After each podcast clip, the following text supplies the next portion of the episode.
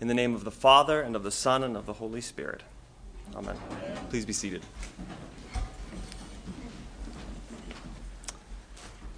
Advent, which we are still in for another hour or so, is a season not just of waiting, but of expectation, both in putting ourselves in the feet of the first century pre Christians and remembering Jesus' first coming, and as we anticipate Jesus' second. God is about to do something. And I'm not sure if Mary felt anticipation just before Gabriel showed up to tell her the good news. Maybe she did.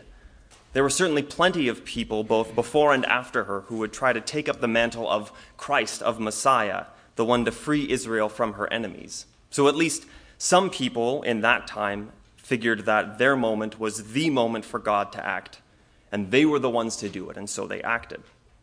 Now, long before then, David was one of those people who assumed exactly what God wanted and then tried to make it happen. In our reading from 2 Samuel this morning, he was finally living in the house he built for himself. And he was at rest from all the wars that he had waged in order to establish his rule over Israel, although there would be rebellions and wars to come. So David does what he assumes God wants. I live in this fancy home made of cedar, and God lives in a tent. So now I will build God his house. God, however, says, In all places where I have moved with all the people of Israel, did I speak a word with any of the judges of Israel, whom I commanded to shepherd my people of Israel, saying, Why have you not built me a house of cedar? Basically, God says, Did I ever actually ask for a temple? This is sort of a, a terrible moment when you buy someone a gift that you want, but they have no interest in it all, and they say, What would make you think I actually wanted this thing you've just given me? Hopefully, none of us suffer, none of us suffer that fate tomorrow morning. But this is God's response. I've never asked for a temple. At no point have I said, Build me a temple. And David's like, Now's the time to build you a temple. He suggests it because that's where a good, respectable, ancient Near Eastern god belongs. So you can go visit him on holidays, ask him for stuff, and then leave him to go about your daily life. That's how they are treated. That's what civilizations at this time do. And you can only imagine David's embarrassment that he hasn't built a good box for his God like all of his neighbors. But Yahweh is far more on the move, far less concerned about respectability than David is. But God, being merciful, is actually willing to accommodate our need for respectability. John Goldingay writes this Thus, when God agrees to the building of a temple, it has a similar significance to God's agreeing that Israel should have kings. God doesn't really want it, but God will let us have our way. Indeed, in both cases, God goes much further than grudging agreement. The very commitment to the monarchy that God makes in this chapter shows how far God will go with us in connection with something that God doesn't really want. This is just as well because the pattern that runs through 1st and 2nd Samuel reappears in the church. The New Testament doesn't leave much room for the position of senior pastor or church buildings, our equivalents of king and temple, but the church soon invented them, and once again, God shrugs shoulders and cooperates. And thanks be to God, he has cooperated with that, as I am gainfully employed by a church in a building right now. So, as we read this morning, God gives his people both a temple and a king, but on his terms, in the way that he wants to give them. And to contrast, Mary is different than David because she simply asks God for more information and receives what God is doing rather than pushing for what she wants. She's perplexed to be sure. She's not she is a virgin still. She has no reason to believe or expect that she should be with child. So she asks questions How can this be? I don't know what you mean. And then her response is reception. Again, Goldingay says this One of my colleagues likes to remind people that Jesus never talks about our establishing God's kingdom, or furthering it, or building it, or extending it. In the Gospels, the only things we do to God's kingdom are wait for it, see it, enter it, seek it, receive it, inherit it, and declare that it has come. Think about that difference of David, who is ready to establish the people of Israel as the powerhouse in the ancient Near East, and Mary, who has no business expecting to be in charge of anything, suddenly placed in this incredibly important position in the story of salvation history. And even though it's certainly not her way, it's not the way she might have chosen to go. She says, May it be to me as you have said. A good reminder God's plan for the world is never just as we imagine it to be. God's plans are often messier and more complicated than we would like it. Because in the end, I think we want an incarnateless God, one that stands afar and simply enacts change, lives in his temple, responds to our requests. When we do the requisite sacrifices, we want to have some sort of dance we have to do so we feel like we earned it. And then we want God to leave us alone. It requires less of us, and it would have required less of him, but messy is good. By way of illustration, it's what makes the original Star Wars movies so great. Stay with me for a moment. For enthusiasts, the thing you'll hear about the original trilogy, in comparison with other sci fi movies of its time, is that those movies, Star Wars, Empire Strikes Back, Return of the Jedi, all feel lived in. When you watch it, the ships are dirty and dusty, as if people actually lived in those places. The aesthetic for science fiction is often shiny, clean things. Stainless steel that has no fingerprints, that is always sleek, that never looks as if anybody lived there.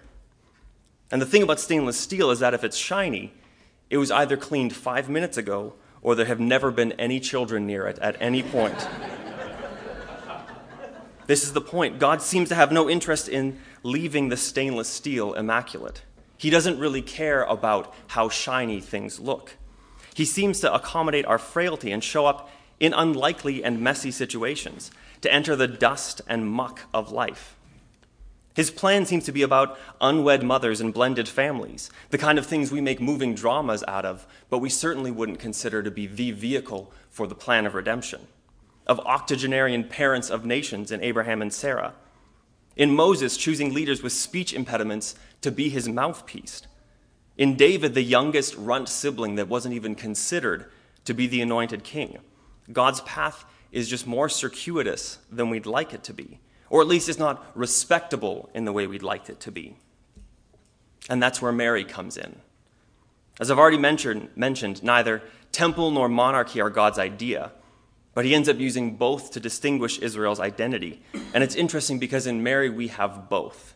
We have the annunciation that the king is coming, and for nine months, there is God's temple, the place where God will dwell. The first tabernacle is God being in the womb. And so Mary's another example of God choosing to cooperate with humanity, using us to accomplish his plans. But her response, again, the reason she is often referred to as the Blessed Virgin Mary, why she gets her own feast day, is that she hears this and receives it and steps forward. Wright puts it this way Mary is to that extent the supreme example of what always happens when God is at work by grace through human beings. God's power from outside and the indwelling spirit within together result in things being done which would have been unthinkable any other way. And so God fulfills the promise made to Abraham to bless the whole world through Mary. Mary, who's from this runt tribe of Benjamin, who's not yet married, who is going to be pregnant. And remember, her words are not passive. They are not, all right, God, whatever. They're not in action, they're receptive. There's an active choice to move forward. Mary receives what God has in store for her and resolutely steps forward in the middle of everything. God is going to show up and set the world to rights. And we know that He even sets things right in a way that doesn't make sense. The cross looks like foolishness, but justice will come. God will save His people. The mighty oppressors will be taken down. The rich will be sent away empty. The hungry will receive good things. This is the Magnificat. This is how Mary responds in praise to this news. God has and continues to act in our world in very messy, unexpected, and non respectable kinds of ways. So, what then for us? How do we respond? I think there are times when you can feel your internal barometer going off, that there's change in the air pressure around you, that something is amiss or something is about to happen. And the first step is you listen before you act. You ask God first, unlike Nathan and David, who assume what God wants. David says, I'm going to build a temple. Nathan says, Great idea. And then Nathan goes back to his room, and God is like, Nah, let's think about that for a moment. So you wait for God to show you how He wants His kingdom to come into this world, not at the edge of your sword or your efforts, but however He wants it to come. And you take steps, and frankly, you just see what happens. Interestingly, although I'm making fun of David and Nathan all, all morning, David isn't chastised for his temple idea.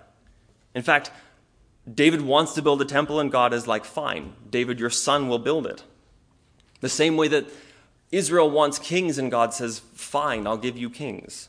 God has chosen to work through messy humans, even humans as messy as David, and even as messy as you and I.